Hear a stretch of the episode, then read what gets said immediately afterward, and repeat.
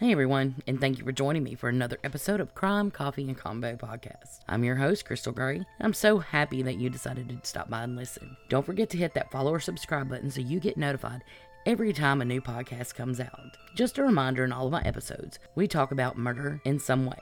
In doing so, some of the material may not be suitable for young listeners or listeners that have experienced various traumas. Please use your discretion when listening or letting your young children listen along with you. With that being said, now let's get in today's mind blowing case. In today's case, we're going to talk about Gregory Green. Now, Gregory Green killed his family twice. How did that happen? How did he kill his family twice? Well, do I have a story for you today? Now, in 1991, Gregory Green was married to Tanya Clayton Green. Now, Tanya already had two children. She had a five year old and an eight year old, and Gregory wasn't their father. But Gregory took these children on as, you know, his own. And in 91, Tanya was six months pregnant with hers and Gregory's child. On July 14th, 1991, Gregory stabbed Tanya in the left cheek, her neck, chest, and back. Now, all this is according to the medical examiner's report. He did not harm the children.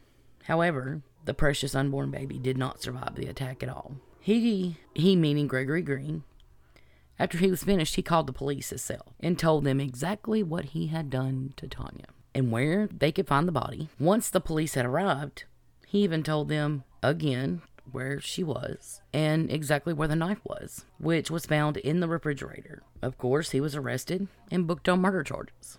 Gregory attempted to use insanity as a defense, but that didn't work. He ended up pleading guilty to second degree murder in 1992 and was sentenced to 15 to 25 years in prison. He literally only got 15 to 25 years in prison over murdering his wife and killing their unborn child. It just surprises me that that is all a life is worth and the life of an unborn child. It just amazes me. Now, Gregory was denied parole four different times two times in 2004 and then two times in 2006. The reasons behind his denial the first four times was stated as he didn't show remorse for what he had done and that he blamed the victim, Tanya Clayton Green, for his actions. So he blamed Tanya for him killing her. Now, in the meantime, while he was in prison, Gregory Green took some educational programs and had only one violation while he had been in prison, which really looked great on his prison record. Now, when his parole hearing came up in 2008, he had many, many people speak on his behalf, such as his mother, a Department of Corrections officer of all people, and a pastor by the name of Fred Harris. Fred Harris supposedly knew him before he was incarcerated. This is what Fred Harris claimed.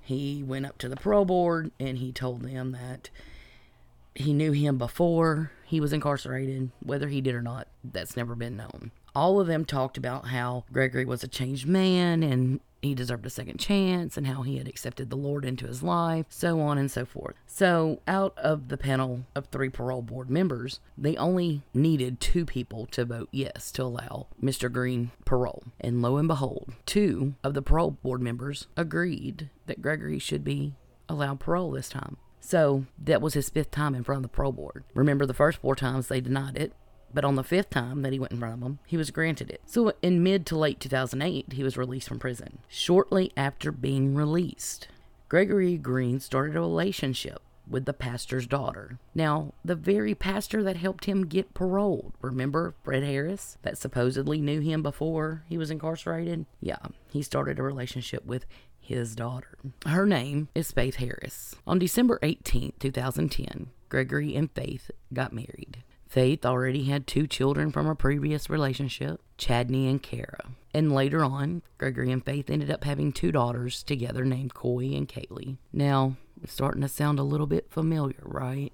Tanya had two children before, so does Faith. But differently, Gregory and Faith ended up having two daughters together. The family lived in a beautiful home in Dearborn Heights area, Michigan. Neighbors, friends, family have all described them as an all American family that had lovely picnics and loved to have small parties for the kids. And the little kids love playing outside and walking their little dog. But on February 22nd, 2013, Faith went to court for a personal protection order against her husband. According to the court records in her request, Faith Green wrote that her husband was threatening that things are going to get ugly if she didn't leave the home. She is quoted as saying, He jumped at me like he was going to attack. This went on for hours, end quote. The complaint also claimed that Gregory Green was belligerent and, quote, kicking things, unquote, the day before the filing. She also is stating as saying, quote, he kicked the couch while the baby was sleeping on it, she wrote. In the protection request, Faith Green indicated she did not contact police, but had intended to go to the station to file a formal report that day after work. She is stated as saying, I didn't want to leave my house and not be able to get back in. She explained. The court denied the request without a hearing based on insufficient allegations for a PPO at this time. Now, this is what was written down as to why they denied her request for a personal protection order. They didn't even hear it in a hearing, but the reason why it states insufficient allegations for a PPO at this time. So, the judge denied the request. Also, on October 11, 2013, now the records show that Faith also filed for a divorce. However, no further action was taken on that order and it wasn't completed. So, even though she filed for divorce on October 11, 2013, and no further action was taken on that order, so they never did finish out the divorce. They never got divorced. Now, on August 11th, 2016, court records show that Faith Green filed divorce again, citing a breakdown in the marriage relationship. Now, let's fast forward to very early morning on September 22nd, 2016. Wayne County, Michigan 911 receives a phone call from Gregory Green, and he tells them that he has killed four people at his Dearborn Heights home. Police arrived at 1:20 a.m. and discovered that four children had been attacked and killed in different ways. Kara Allen, 17, and Chadney Allen, 19, were found dead and bound in the basement after being shot execution style. Faith and Gregory's daughters, Koi and Kaylee Green, were found dead in their beds after they were asphyxiated by carbon monoxide fumes in a car, police said. Their father had manipulated the tailpipe of the car, killing the kids with exhaust fumes.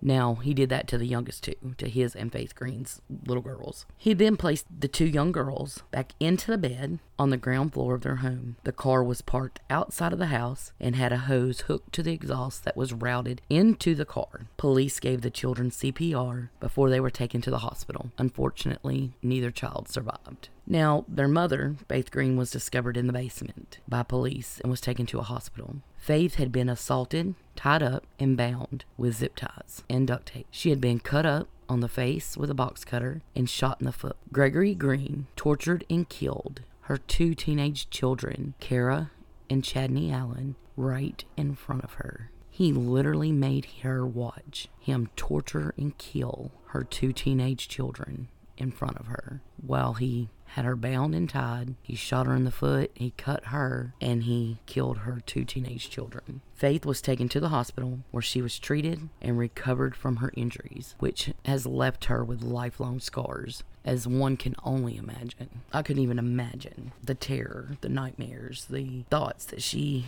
has going through her head every single day of what she had to witness from that very gruesome day. Now, Gregory Green went through some competency testing at his preliminary examination and was found completely mentally competent. In other words, he wasn't crazy and he knew what he was doing. And they said that he was criminally responsible in this case, of course.